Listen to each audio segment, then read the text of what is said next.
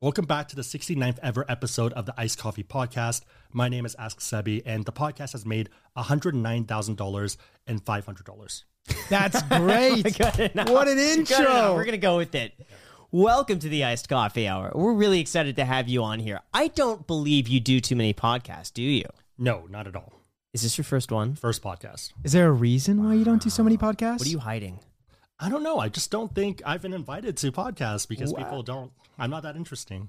You know what? The surprising thing I think with you is that uh, I knew you from your credit card videos on YouTube. Mm-hmm. But then once I started talking to you, I realized like, wow, this is just the tip of the iceberg of what you do. Like the credit card thing, I, th- I think if we have a big like bubble, basically the, the, the credit card stuff is like one little bit.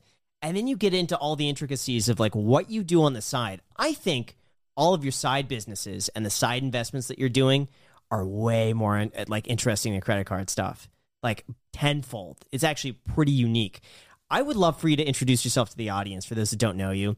Like, where did this start? Give us a bit of like an overview of what you say you do, some of the startups you're involved in, the businesses that you run, and just we got to have a good hook. Twenty seconds. What's the Okay, cool. hook? So I used to work in finance, ended up uh, moving into the startup world, started a company that raised money, died, started another company that raised money, got acquired, jumped around a few different startups, started angel investing. And before angel investing started YouTube, actually, mostly because I figured that content creation will be the future for a lot of people and the whole creator economy idea. So by working in finance, what exactly did you do? So a lot of it was transaction services, so like M and A stuff for tax. Uh, not the most interesting thing for a podcast. I think people are gonna click off this if they if I keep talking. Well, how about this? How is the money working in finance doing stuff like that? Money is good, obviously, but it's not as much as you would think if you compare it to like content creation and just a lot of other things where you can control your own hours.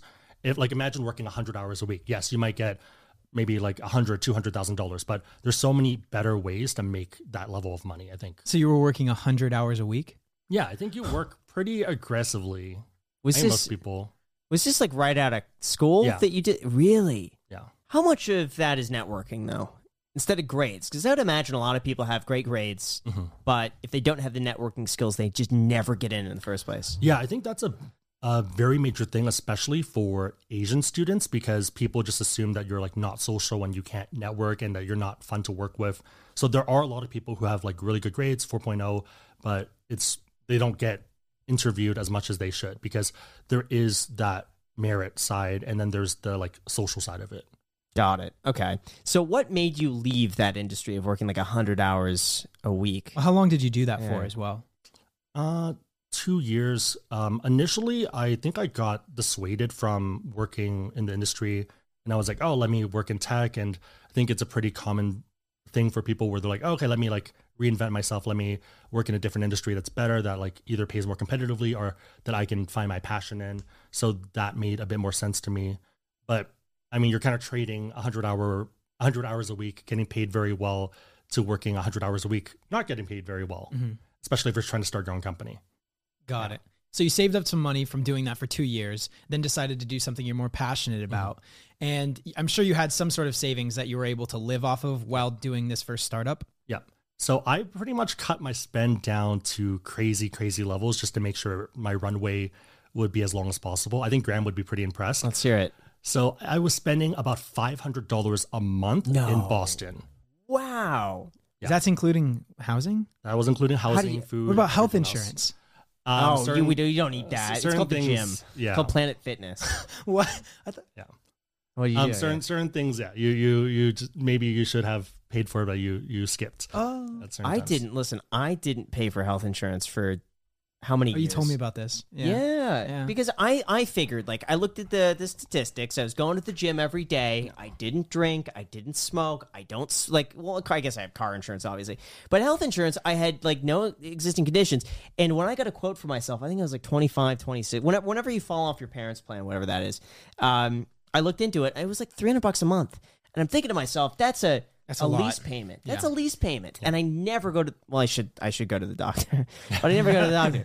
And I was like, why? Uh, Like I'm just going to take the chances, and if something happens, I'll find a way to pay for it out of pocket. But uh, yeah, didn't need it, and then they issued the penalty. when I think it was like one percent of your salary is a penalty, and then and then it was like, oh crap, now I have to do it because it's cheaper. So you survived without it, and then they instituted this penalty, and then that's when you The decided. penalty, yes, Didn't you pay the penalty for a year though? I did. Yeah, I think the first year I was just so against it because I felt like it was a waste of money. And uh, yeah, the first year I paid the penalty, and then the penalty went from one percent to two percent. I was like, Ugh. I I hate I hate the penalty, but uh, you know what? It is what it is. Now I have health insurance, Yeah. which I have ne- I have never used. Uh, the two times I've actually gone to a doctor, I have decided to pay out of pocket because I don't want to deal with the insurance companies, and my deductible is so high it doesn't make sense. Anyway, five hundred dollars a month is impressive. Uh, what was your living situation like? How do you get away with five hundred bucks with Yeah, so we were living a bit further away, but we could bike. So I had like a bike pass that was like an unlimited bike pass thing. I had a co-working space that was only seventy dollars a month, and they would throw a lot of free events where you could get free food. So a lot of hmm. startups are like, "Hey, we're doing this launch event. We're doing whatever. Here's p- free pizza." So I got a way of doing that quite a bit for probably like four months, and then we ended up getting into an accelerator program down in Rhode Island where they gave you money to invest in you, and yeah, that, that got a bit better afterwards. What was the first business? You said the first one failed. Yes. What was that? So that was trying to help companies hire based off Myers Briggs, which is kind of flawed and not the best. The Myers Briggs, for anybody who's not aware, that's like the introvert, extrovert, like right. That Yeah. that they give the the four It letters. basically details your personality on a sheet of paper. yeah. Yeah. I feel like just depending on your mood that day, it could swing. Like you could be an introvert one day and extrovert the next. You could fake it really well as an introvert. Yeah. And then also you could argue it's like, well, is there any hiring efficacy? Like, is it better? Is certain things actually better or not? But I think the idea was that it was another data set that you would have as a hiring person that just more data is always better when you're trying to hire. Could uh could I ever say that you discriminated against me because I'm an introvert? No. Is that uh, no? You can't do that. Ironically, not. I think it would be like, oh, engineers generally prefer working with other introverts versus extroverts because they don't like getting distracted. They don't want to, yeah. I feel like there's some That's weight to that. You know, like if you are hiring, you're hiring someone, a salesperson, it's it probably might like, you make probably do want someone more extroverted. But I think we got a lot of pushback from companies. It's like, oh, like how valid is this? Yeah. And there's also a lot of like Right. crappy science behind Myers Briggs as well and everything else. Yeah. and that was your idea. Uh, I was working on it with two other co-founders. All right. At what point did you realize it failed? That you're just like, this isn't working. We got to pull the plug on it. Uh, we pretty much got not too many. We didn't get that many companies paying for it, and then we got a lot of pushback. So it didn't really make sense. We ended up doing a quick pivot to a marketing automation tool that allowed you to automate a lot of your interactions online. So imagine if someone tweeted something specifically to you on Twitter, it would respond with a very specific thing. Uh, but then Twitter does not really like people developing on their API. So that got shut down pretty quickly too. And then after that, it was pretty much okay, let's wind down the company. Got it. And then what was the second business? Second business was peer to peer lending uh, to people attending coding boot camps. So in San Francisco and just pretty much everywhere, there's a lot of coding boot camps that have popped up. The idea being that it's twenty, thirty thousand dollars in order to go through the program, but they're helping you increase your income dramatically. So people making maybe forty to sixty thousand dollars are now making ninety to one hundred and fifty thousand dollars a year. So how do you get more people into these programs? Because you're empowering them, but a lot of the times they don't have twenty thousand dollars. It's and even if they do, like, is this a good investment? So can you lend based off the idea that if they go through this program that they're going to be very safe and like riskless comparably? Got it. What do you take as collateral, if anything? Like, what's to say that you lend them 30K, Mhm. they get a day before graduating, they just like, you know what, I'm over it. I, or they don't apply themselves afterwards, they don't Yeah. get a job. Like, is it the same as like a credit card where it's like it's an unsecured loan, then you have to go after them? Yeah, it was unsecured. I think that was another part of the problem where you it's really hard to underwrite people who are unsecured without any other assets. And even if you do chase them, even if you can, it's not the best look that a company is trying to chase down students. yeah. See, I would do that. I'd chase them down. I would not every night. They'd get a phone call from me. Where's my Graham. money? Yeah. It's, hey, wait, what's up? What's up, guys? It's Graham here. You owe me money. Yeah. Uh, so that one ended up getting acquihired by Affirm, uh, which is the lending company. Max Levchin's Affirm. A firm? yeah. I would, a firm, a firm? A F F I R M. But it was an acquihire. So one A firm, a firm. The stock, a firm. It's Yes. been doing really well. Yes. Wow. I see. So when when you say acquihire, what what is that? So acquihire explain. basically means so one trick when you look at acquisitions is if there's no number assigned to it, then it's generally something super tiny where either investors get paid back or just maybe you get a bit of money but not a, a lot. So like if you see an acquisition, it's like, oh, they were acquired, but nothing versus oh, they were acquired for 250 million or something. So what are we talking here? So well, well, no, my my What's the- assumption then it, it sounds like whatever money you had in, they paid out the investors. so Yeah, you general- it's a break even. it's kind of a But then you even. continued to work for the company. Um, no one, none of the founders did. None So of they the just founders bought- on. They basically bought uh, the users that we had on the platform and the marketing collateral that we had. Imagine Affirm buy now pay later for uh, like tuition. I think they Imagine that. I think they Yeah. tried that space for quite a bit, but it got really tough. And it just the other problem was that there was another startup that popped up called Lambda School, which was doing it internally. So what they did was they would have you go through their own program, and instead of lending you money, it was income. It was a income share agreement. So they would take a certain percentage of your money until it hit thirty thousand dollars for the next Mm. two years. So it's like, well, you don't need to lend the money. There's no risk. Why would you take on any risk at all when you can do an income share agreement? Got it. I like that better. Yeah, okay, I so do too. so that got acquired. Then what was next? Next, I pretty much hopped around a few different startups that I was interested in and just helping out as an early employee. Okay. Yeah. When did you make the YouTube channel? YouTube channel was when the Chase Sapphire Reserve came out. Wow, Yeah. that was what 2016, I Yes. believe. Yeah. 2016, I was very hesitant until I think I saw Beat the Bush had like an audience. Yeah. And then you, I, maybe you mentioned this too at some point that like Beat the Bush like was why you considered starting that there was an Yeah. audience. Yeah. Yeah. Speaking of which, Beat the Bush is coming this uh upcoming. Se- not yeah, a week from tomorrow. Mm-hmm. Really excited. Beat the Bush. I've been watching his channel since probably 2016. He's one of the first channels to talk about financial independence, retire early. And I remember his oh, his videos would get like 10,000 views a video that he would talk about fire. And I was like, wow, there's 10,000 people out there.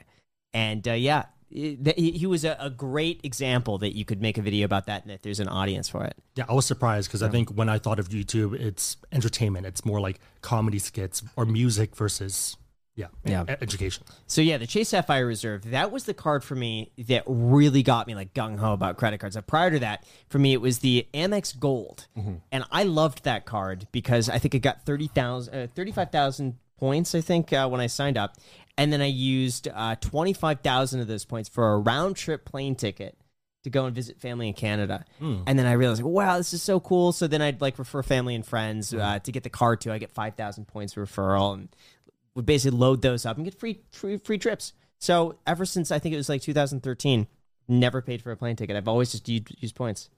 Wow, I Yeah. had no idea. Yeah, but you don't the- travel that much. but arguably. Ah, okay, Granted, yeah, all that's part fine. of it, right? And I haven't traveled ever, so I've never paid for a plane ticket.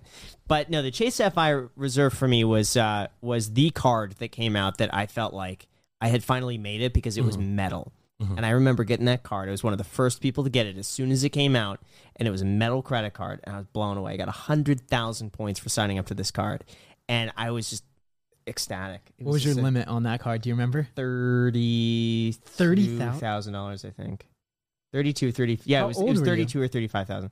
Uh, that would I would have been 25, I think. Holy. Wait, Alright. it came out 2016. yeah, 25 26. I don't uh you know, it came out just after I turned 26. a lot of a lot of people started with like 15 to like 35k. Yeah, Is that it's like- pretty common? Yeah. Jeez, I did not know that the limit was that high. Yeah. I got like three thousand on my card. which card? On the, I on my cards. I, I don't have the the. uh, so the yeah, difference though is that something like the Chase Sapphire Reserve, the minimum starting limit is ten thousand dollars. So like if they if they're Oh. uncomfortable giving you ten thousand, they're gonna be like, yeah, Sorry, yeah, Jack, yeah. Please, please go over there. Got it. Okay. Yeah. Let's Go with the. Discover It secured card. Yeah. Jack.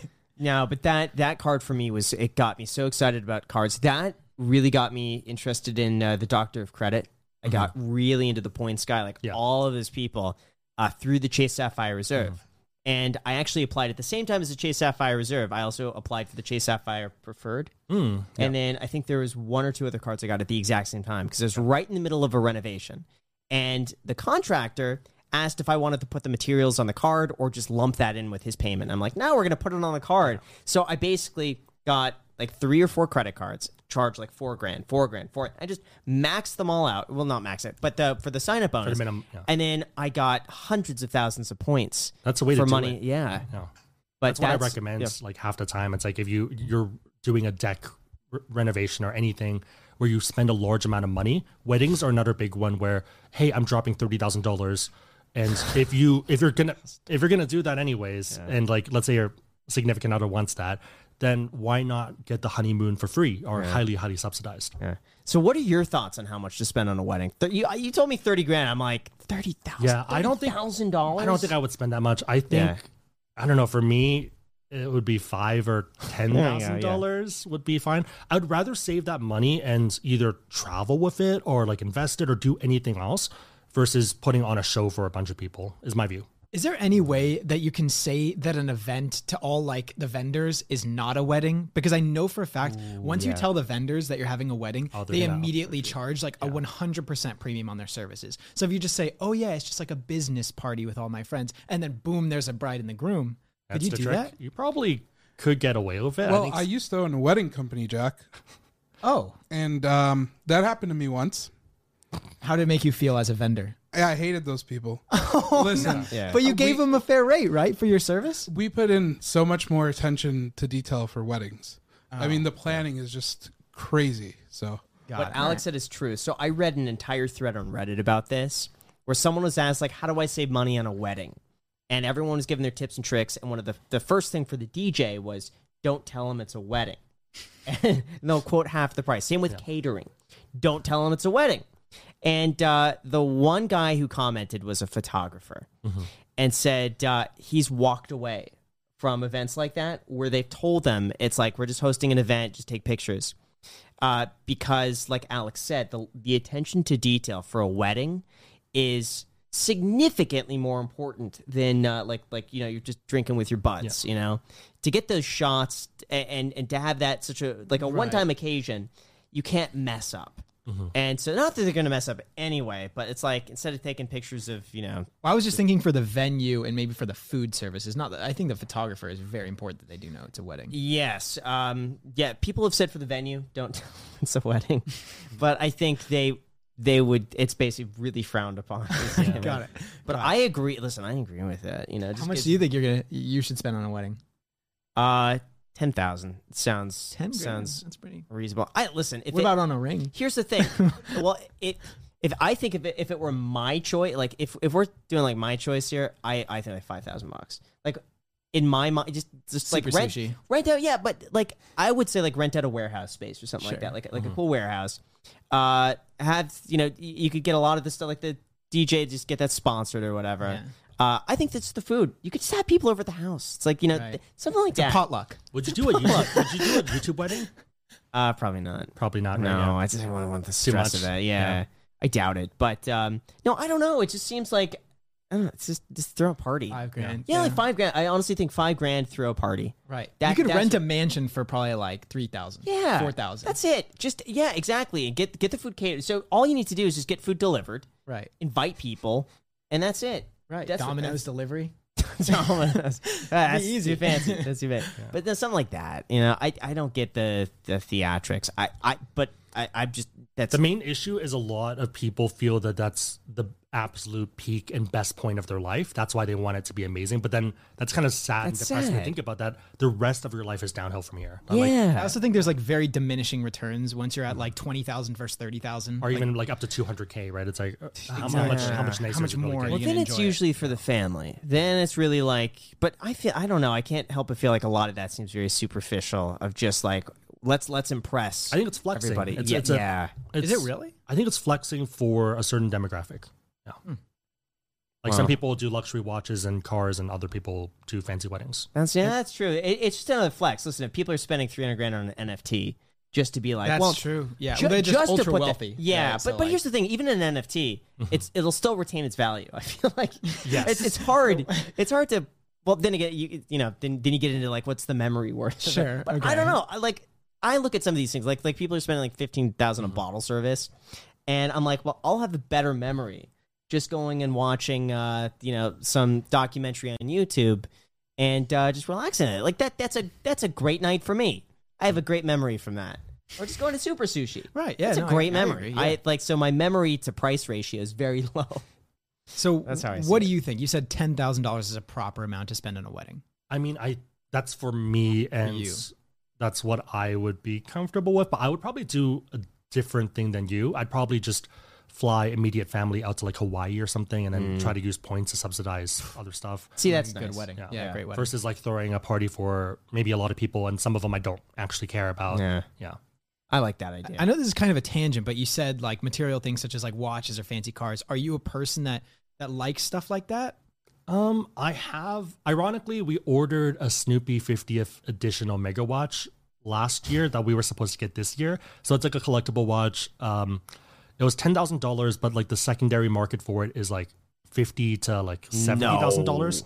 Yeah, For a Snoopy watch. Wait, wait, wait. So you bought it for ten, and now it's worth fifty to seventy. You haven't gotten it yet, have I you? haven't gotten it yet. Yeah, That's I'm probably not- why I'm not, I'm not a VIP. That's why. See, that's why I'm down the list. So how did you get it immediately though? I didn't get it immediately. I just put my name. I kept every time I came to Vegas, I would go to the shop and ask to put my name on the list. And every time they'd be like, "We don't have a list. That watch does not exist." Right. And then one time they're like, "We do have that list, and we're taking deposits." And it's like, if you pay in full, then And you know you're for the top of the list. you will get it though. Yes, eventually. So the question is, I don't- how long? I don't like that eventually because by the time you get it, Yeah, It's gonna the value maybe, might tank. Everyone already. else is gonna get Yeah, theirs, and that's then the they're main gonna sell issue. them. Exactly. I've heard, I don't want to say names. I've heard bad things about going to the watch places on the strip mm-hmm. because they don't take you serious because they, they just see you as like Yeah. in and out. Yeah. Oh, it's another one of these guys. Yeah, yeah, yeah. Um, they want the locals to go mm. in there because those are repeat business. A lot of people go to the strip rarely come back or not that often. So mm-hmm. I've heard not so good things about. it. You want to go to someone local Yeah. on that. Or Federico talks watches. He's good. He's great. Yeah. Yeah. What would you say is your most lavish expenditure? Um, I think travel. Travel. Yeah. So even though I have a lot of credit card points and stuff, there's a lot of trips I don't use points for because the value's not there. Got it. Yeah. We could also mention why you're in town, right? Yep. Can't we? I think we should first talk about your YouTube channel. So you started Yeah, the good YouTube idea. channel, 2016 Chase Sapphire Reserve. Mhm. Did you do that to make money, or was that just you were excited about talking about credit cards? So I could not shut up about credit cards is what happened. I think once you get into the rabbit hole, you're like, guys, this why, why is no one else signing up for this? It's 100,000 points. It's literally free money. And people are like, nah, let me think about it. So I was trying to convince a few friends to sign up for the card. And back then there wasn't even a referral link. So it's like, just sign up. It makes you money. And then I I had to repeat it so many times that I'm like, oh, let me just film a video. You can watch it as many times as you want because they kept asking me the same mm-hmm. questions. And that kind of started everything. And initially, I wasn't really sure if I even could make money on YouTube. I don't think most people come into it thinking about that. A lot of it is just educating other people and I don't know, just talking shop about something you're interested in. That's interesting. So you're still working a full time job at that point, making YouTube. How many videos were you posting in the beginning? beginning i think we did like one a month and then at uh, at some point the startup that i was working at ended up shutting down pretty much so running out of money um, and then i started doing dailies in 2017 i think starting in march And was that seen as a replacement to your job? um, i'm not even sure if we were monetized yet i think i was just like let's see what happens and do this and see where it goes Got it. Yeah. Now you obviously had the savings, Yeah. right, to to get yourself through this in the beginning. yeah At what point did you realize that YouTube is now a career, or that you wanted to do that full time?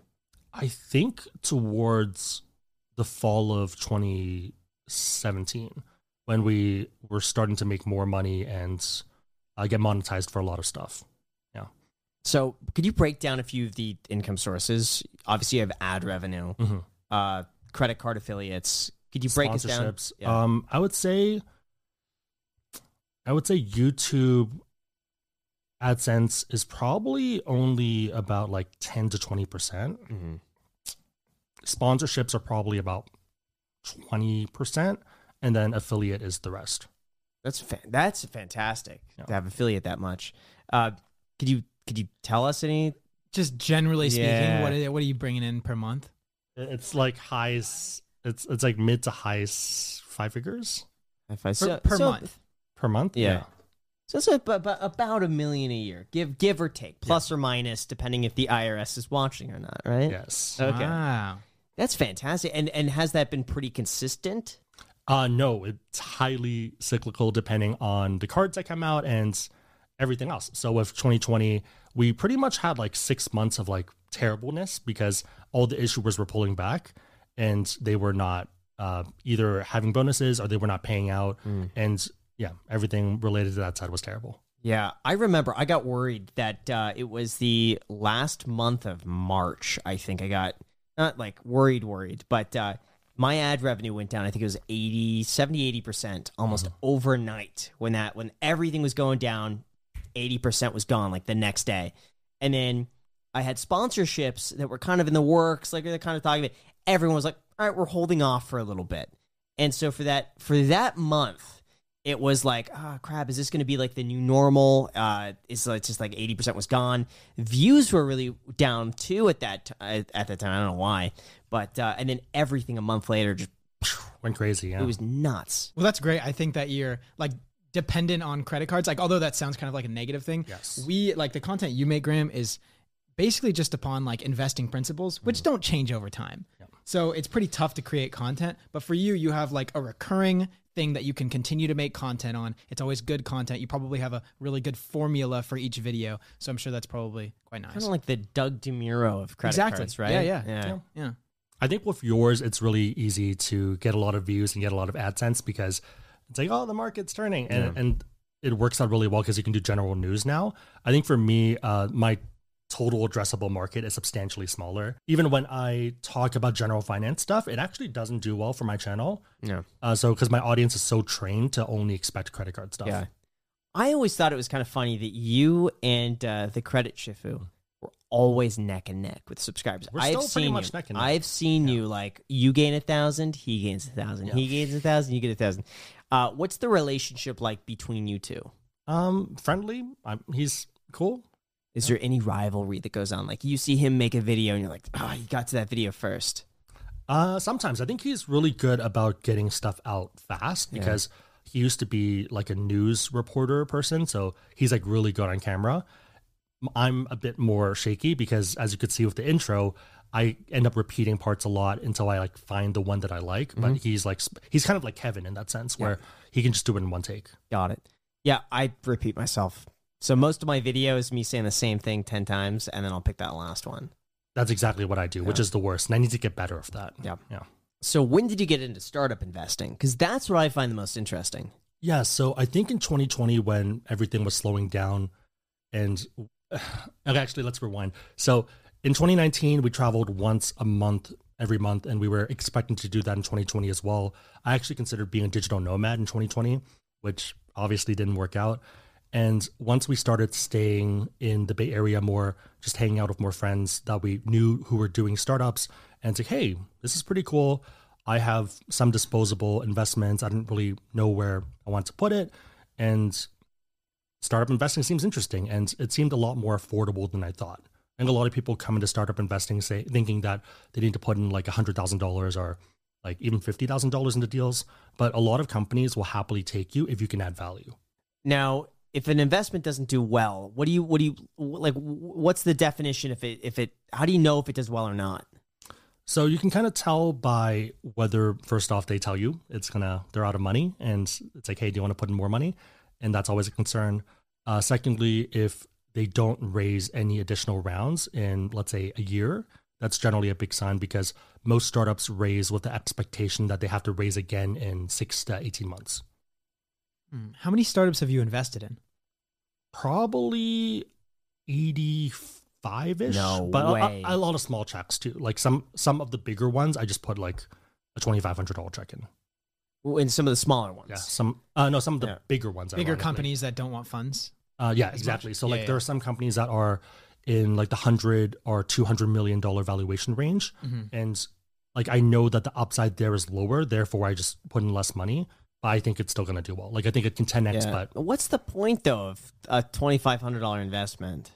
Well, it's just like investing like pre-IPO, right? Yeah. So the idea is that you can still 10x to 50x, and if you look at the S and P or like any of these other exchanges, look at how much value is within tech companies compared to everything else.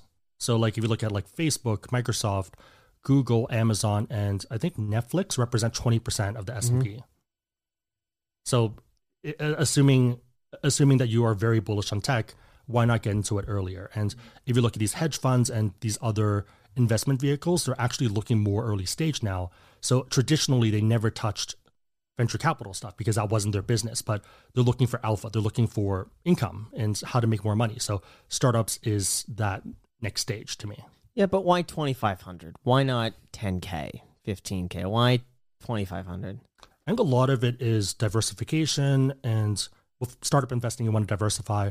And then sometimes it's just building a relationship with founders. So even if you're not necessarily super duper bullish, but you think they'll do okay, you might still want to invest to have that relationship because you think their next startup is going to be the banger. Got it. And what do you look for in a startup specifically? So generally, there's like three things you want to consider. You want to consider the team, traction, and then the product.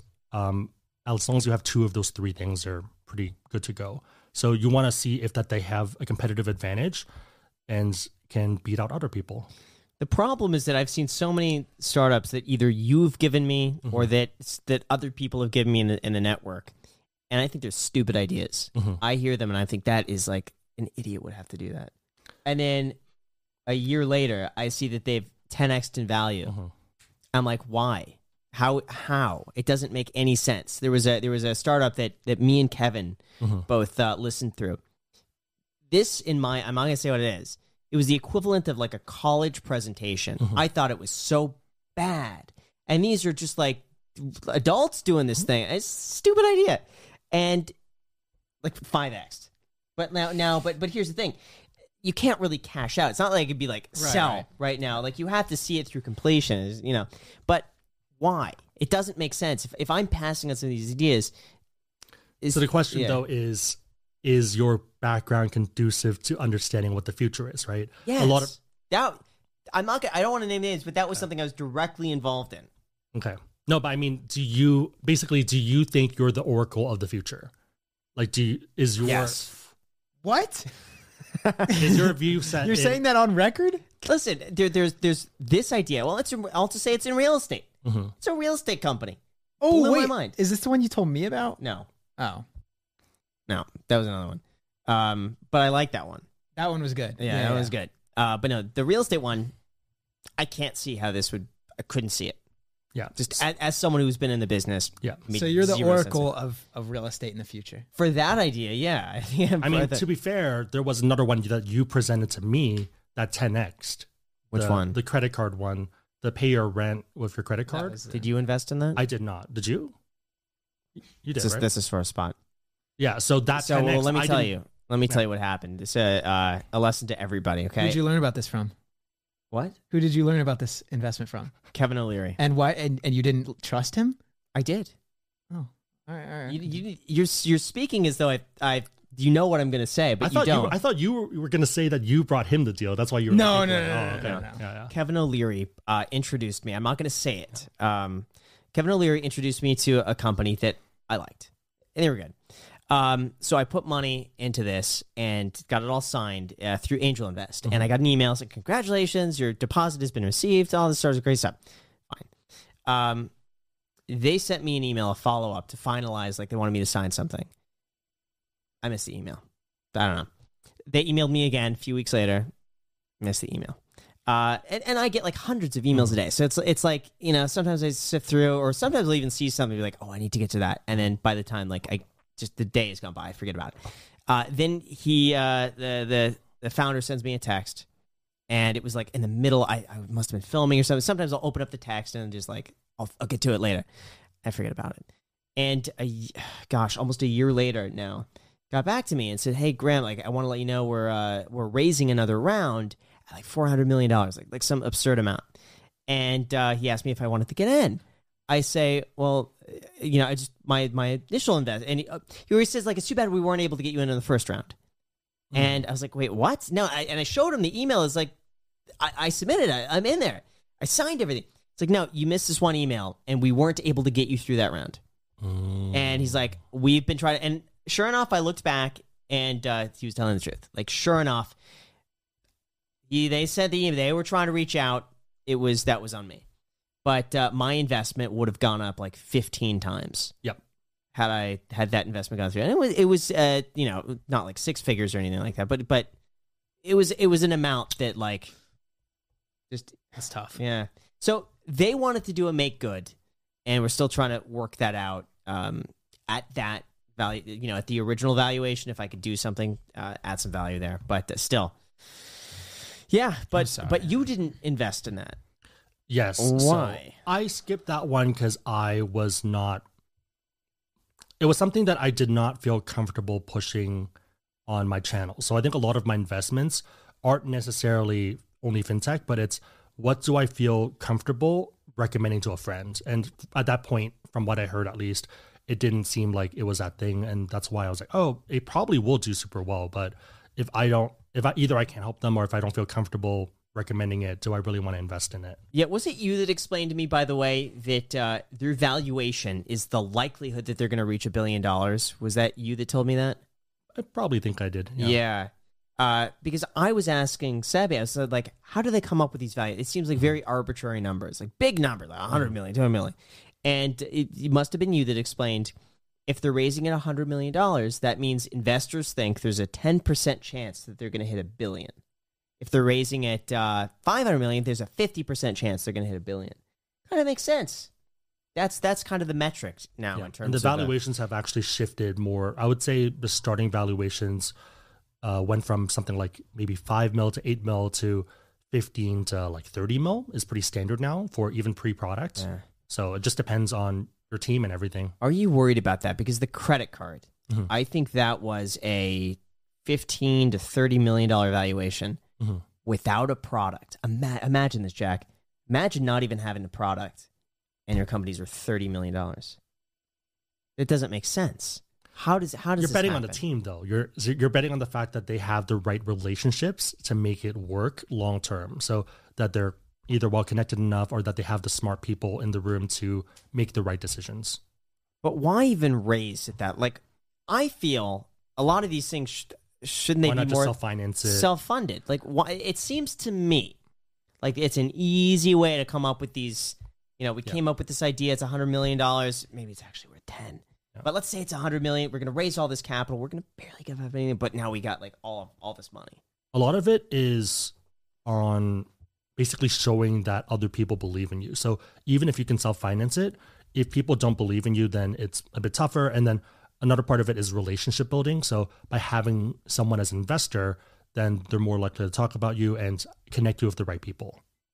wow so you're saying if i self-funded something and i got it to a business let's say it's making like $3 million a mm-hmm. year in, in profit let's say it's worth 15 that it would be more difficult for me to raise capital than at the very beginning just having Not nec- people on my side Not necessarily, but I'm just saying the, the case for you selling some of that equity early on is that you might be getting more people on your team to help you. So maybe instead of just going from mm. three mil, maybe by having that extra capital, you maybe get to nine mil. So it's like reinvesting in your set or your filming equipment or anything else like that.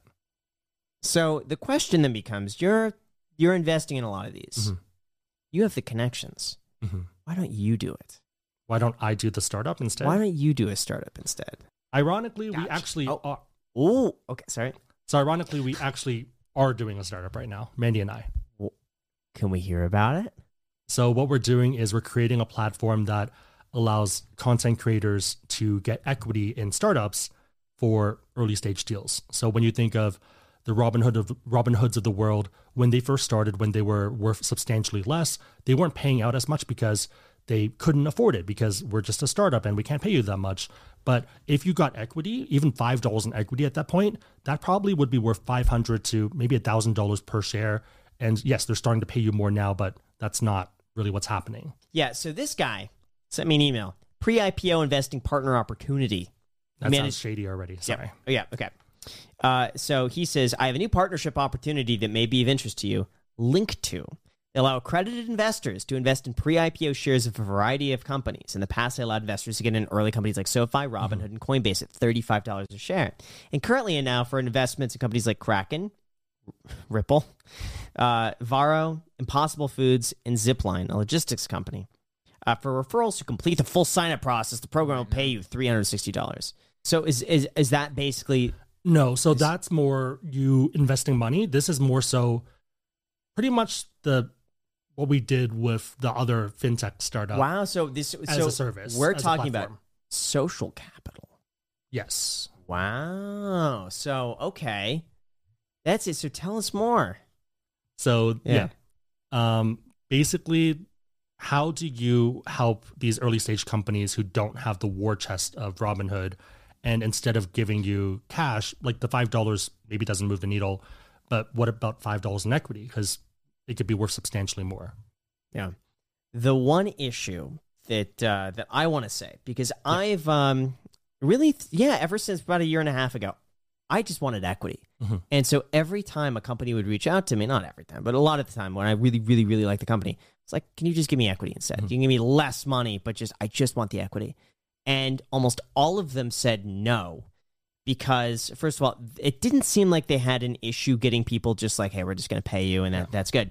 But the the bigger thing when I when I spoke with some of the larger companies was that they don't want to give up their equity. It's so highly like guarded that they don't they want to keep all of it for themselves.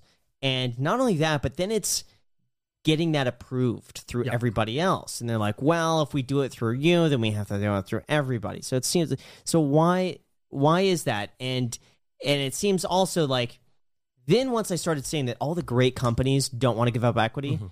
then I'm skeptical of the companies who do.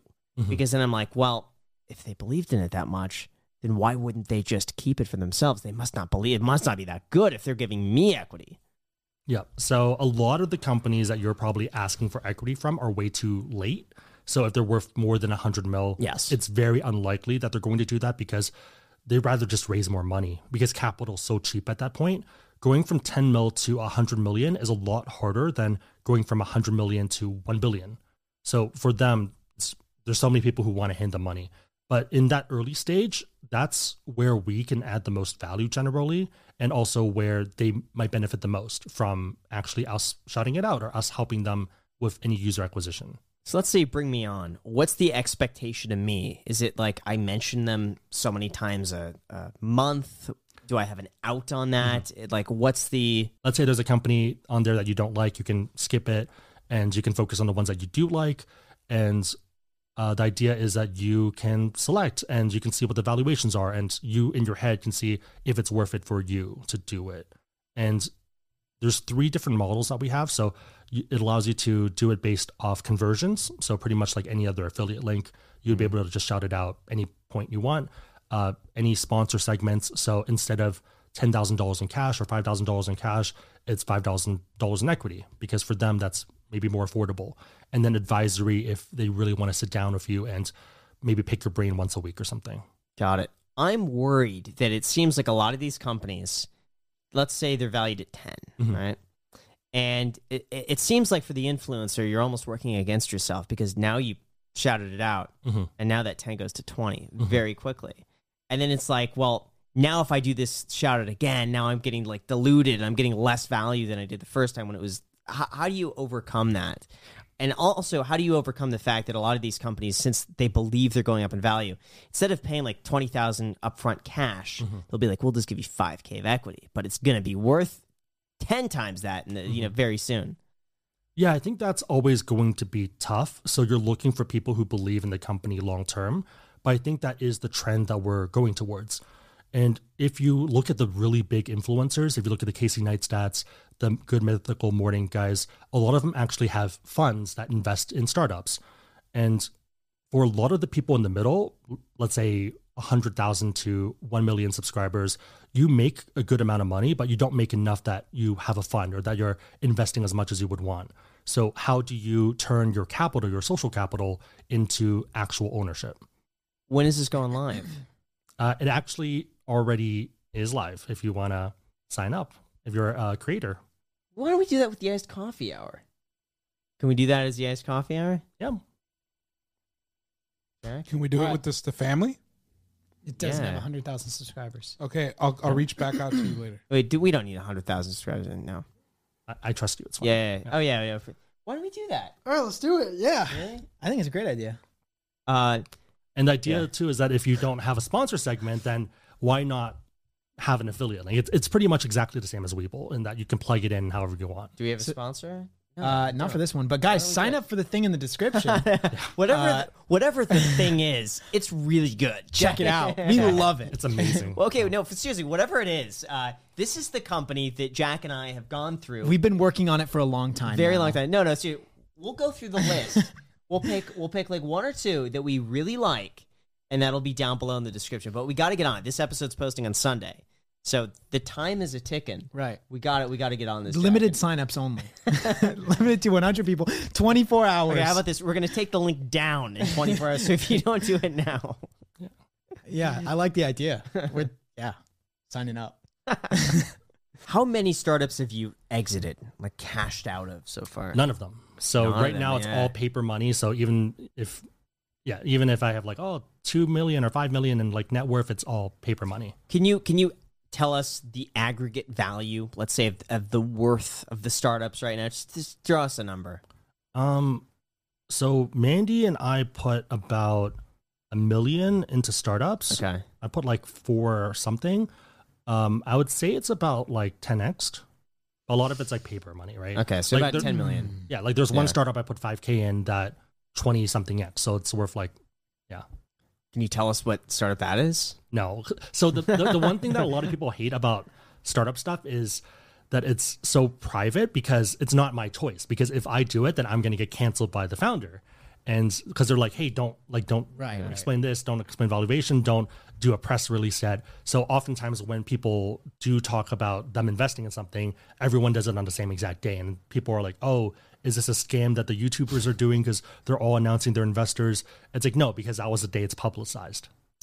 I think that's old. That's a stupid old school rule. I, I mean, I don't get it. Just talk about it when you want to talk about it. Yeah, I think it's it's the old and the new balancing act. Got it. That's it. 10 mil. So are you nervous that, that there's a chance that many of these won't pan out? Or like what what are the chances that some something reaches $100 million and it fails? Um, 10%, right? Yeah, yeah. Uh, I think it can still obviously happen. I think to me, 10 mil is the 100 mil is the range where it gets a lot easier to raise capital because your fundamentals are there. Now it's just based off your numbers and your performance. But let's just say it's 100 mil.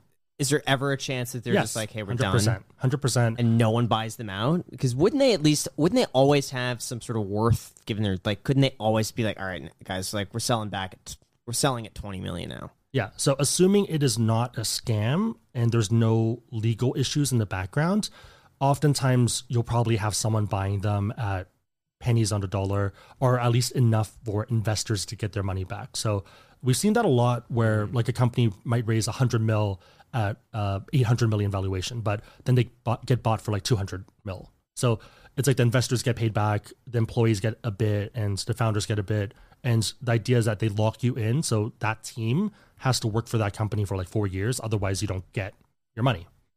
Yeah. got it so since we're talking about startups i want to ask you about this okay so uh, as we know very good friends with jeremy financial education he's seen the future as creating his own app because right now you know uh, we're relying on all these other websites for our information his idea was we have the audience uh, why don't we create our own product why are we investing in all these other things when we could just do it ourselves and create something that's very uh, to us what were you about to say I feel like a lot of people have tried that and it makes sense, but it's so tough to port your audience somewhere else. If you look at people's view, like how often they use certain apps, it's all in the mainstream apps.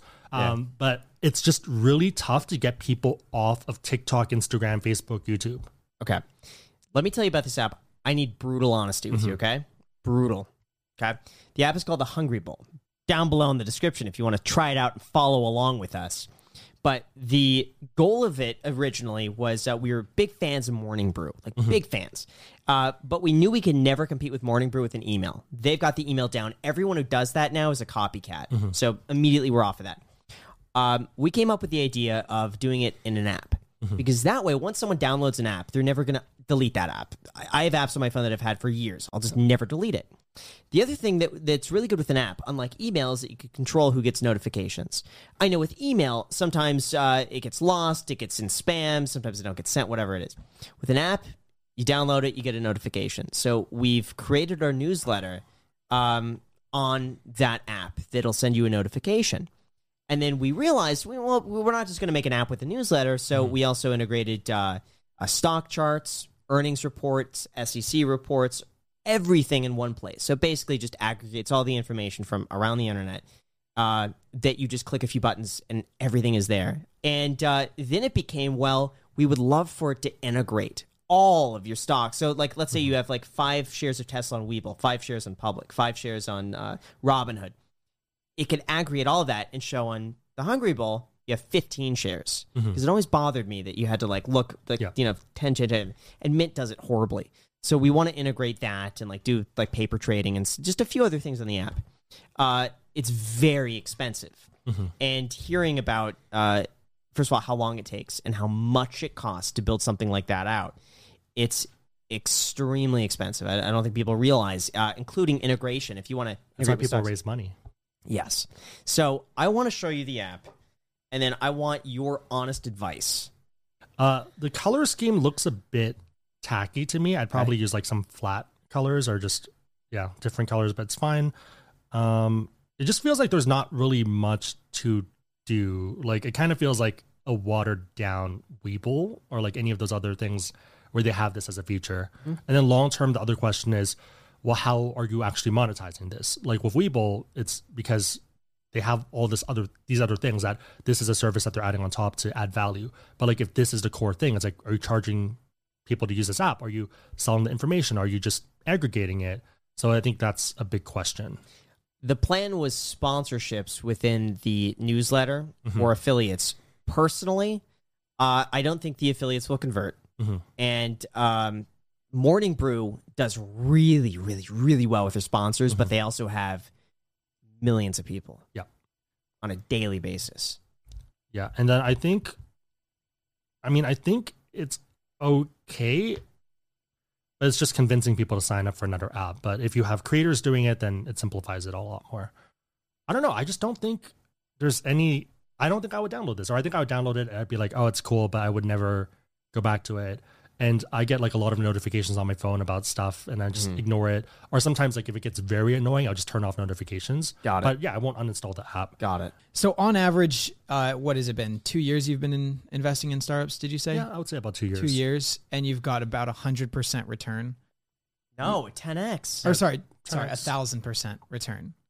Yeah. Yeah, but it's all paper returns though. That's the tough thing, right? So like it either could be zero or it could keep going up. I Right. don't really know. So how much do you have invested in public companies?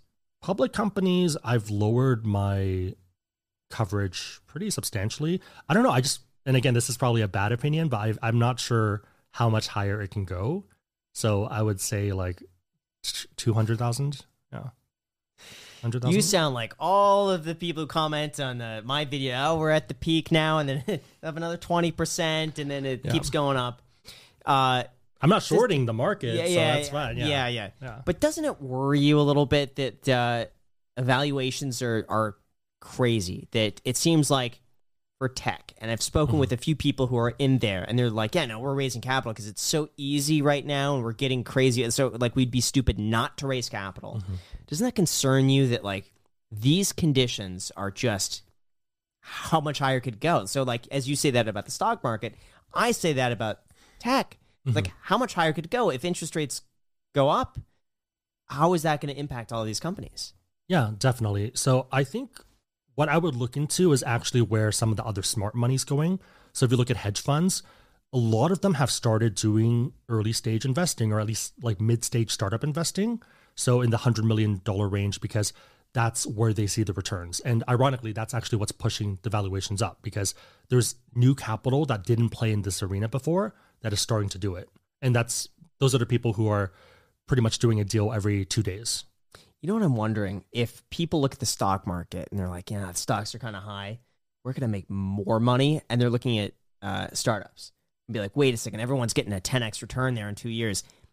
Let me just go and do that. And then that's ca- that's self now it's self fulfilling because you I'm seeing you do that and I'm like I want some of that and then Sebby sees me doing that and he's like I want some of that and then everyone else is doing that. I think it's definitely a risk. Uh, one one thing a lot of people compare it to is like the dot com bubble. It's like, oh, how do we know it's not that again? one thing to consider is back then there were I think 400 million people who had internet access, and now it's closer to something like 5 billion people. So it's like 10 times as many people.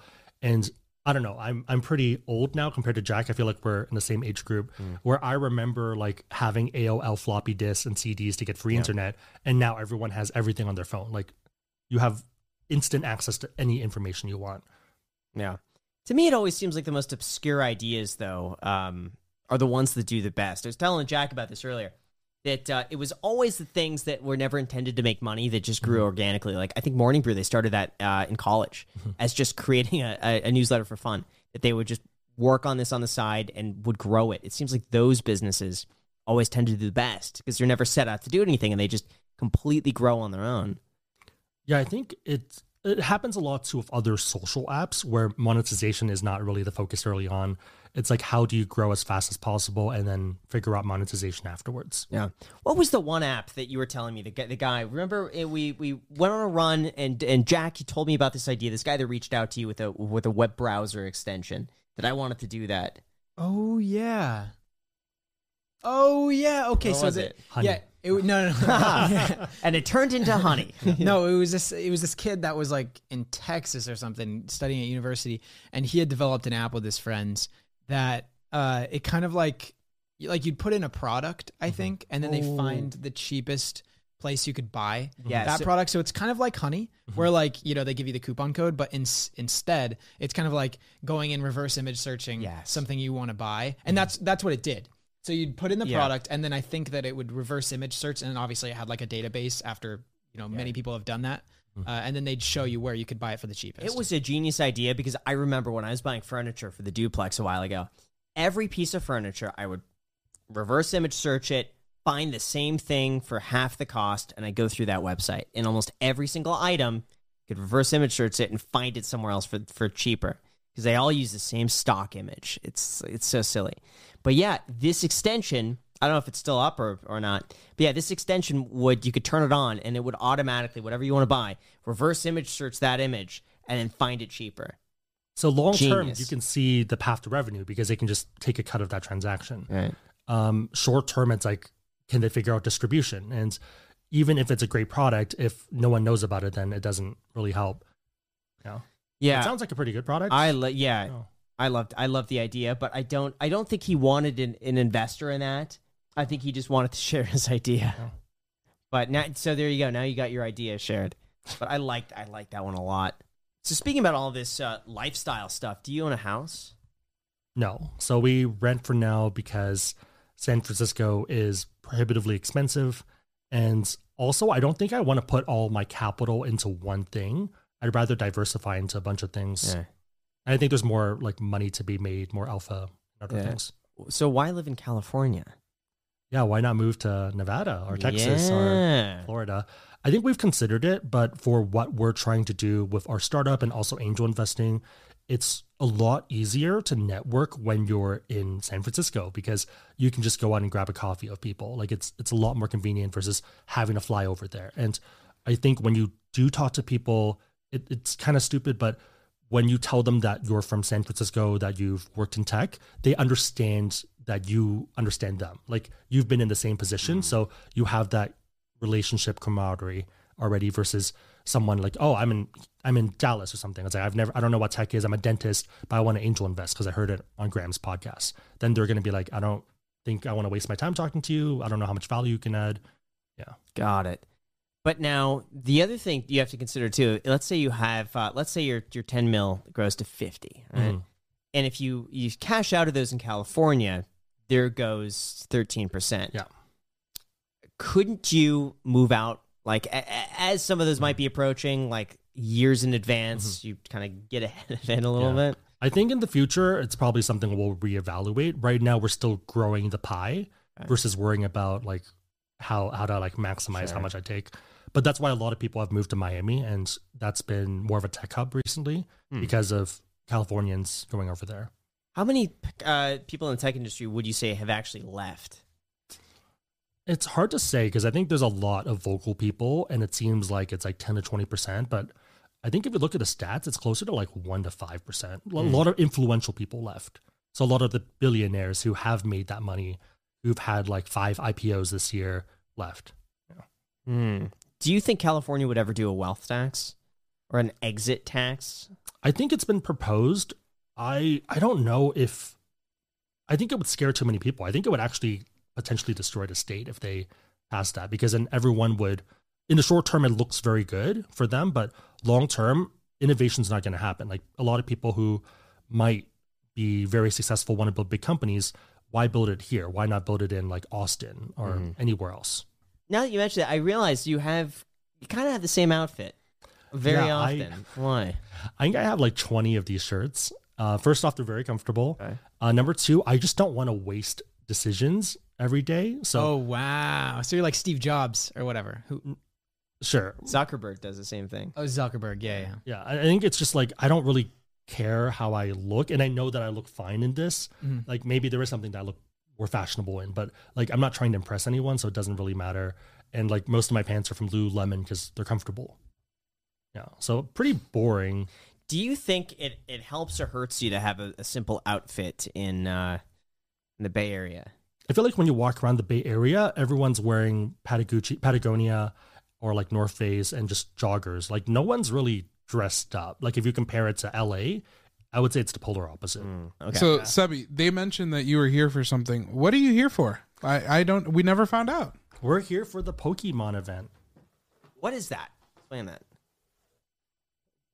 What is the Pokemon? I just got It's a million dollar Oh, box breaking. Yeah. it's a million dollar box breaking of a Pokemon original first edition set. Yeah.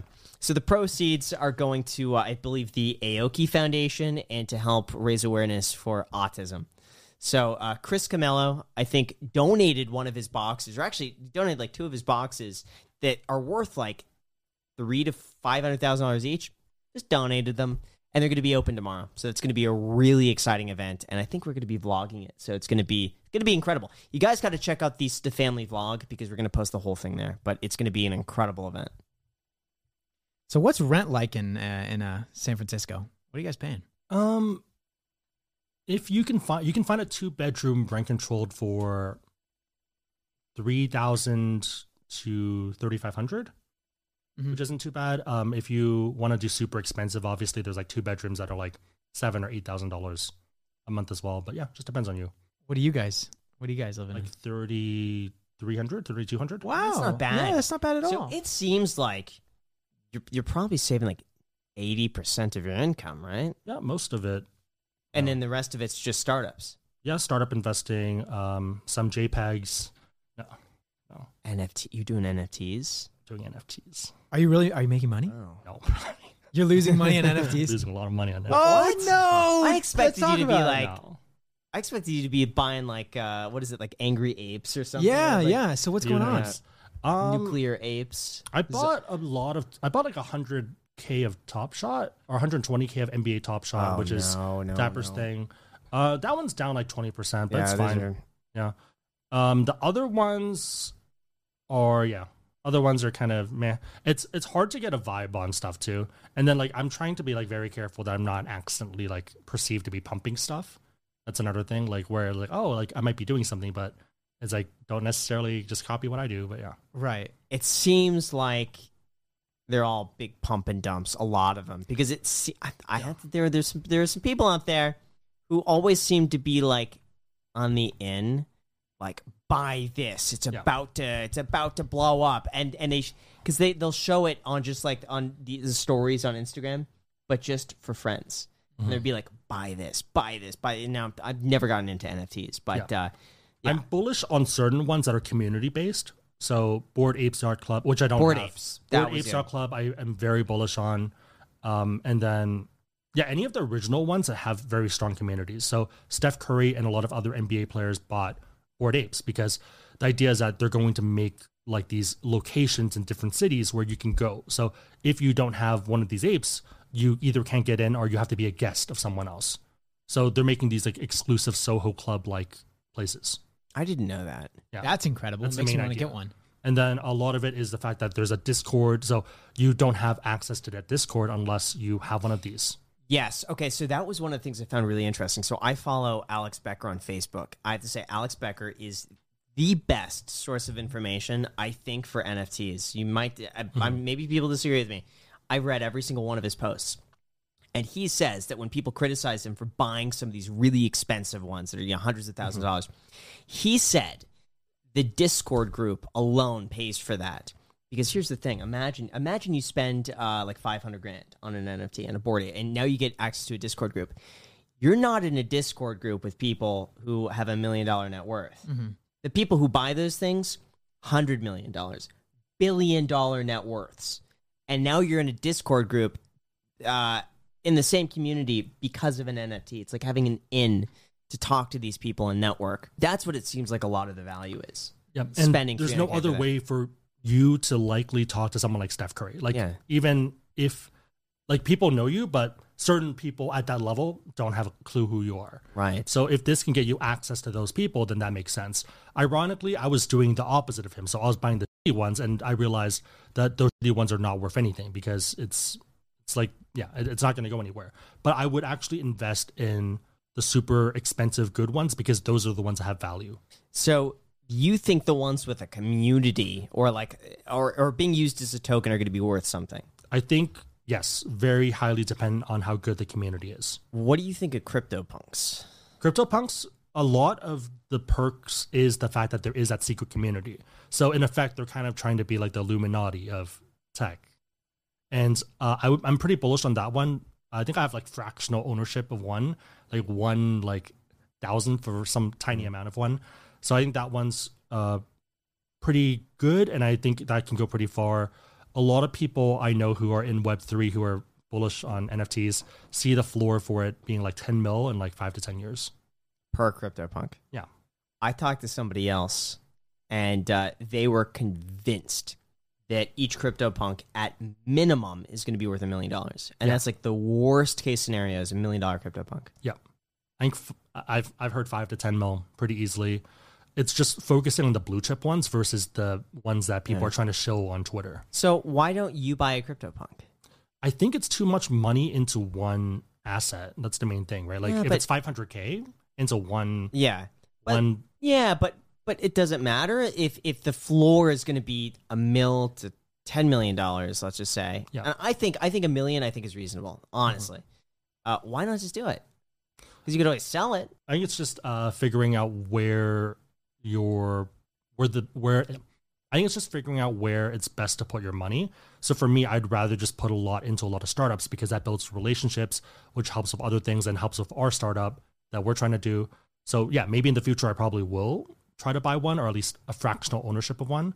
But even over I think FinCon or over one of the other events that we did in the last two weeks, we were talking about like, hey, why don't like ten of us just put in like 50k each to like buy 10% of one each or mm-hmm. something. Yeah. I'd I'd do that. Yeah. I would do that. Yeah. I think I think some of these communities that's where it's at. I'm just so worried it's it's hypey. Yeah. And just like these communities are are good now, who's to say that, you know, the the billionaire gets bored after a while. It's like, eh, yeah, Yeah. d- n- now all the plebs bought in, it's Yeah. not good anymore. So and that's the yeah. risk of it too. That's why it's like, well, would you really put 500k into something like that? Right. And then also if if the if anything happens to the cryptocurrency market and like something crashes, a lot of those if, the Bitcoin falls like 30 40%, those NFTs will probably fall 80%. It'll probably be double whatever Bitcoin might fall. So thank you so much for coming on. I really appreciate it. And for all of you watching, before you leave, just make sure to leave a leave a like on the video. That's it. Alex worked so hard behind the scenes to make this possible. Jack has to sit here the entire time. The least you could do, give us a like, give us a subscribe. We have uh, uh, our link in the description on the, the stuff that we spent a lot of time looking through. That'll be down below in the description. Thank you guys so much for watching, and until next time. Cool. 69. nice.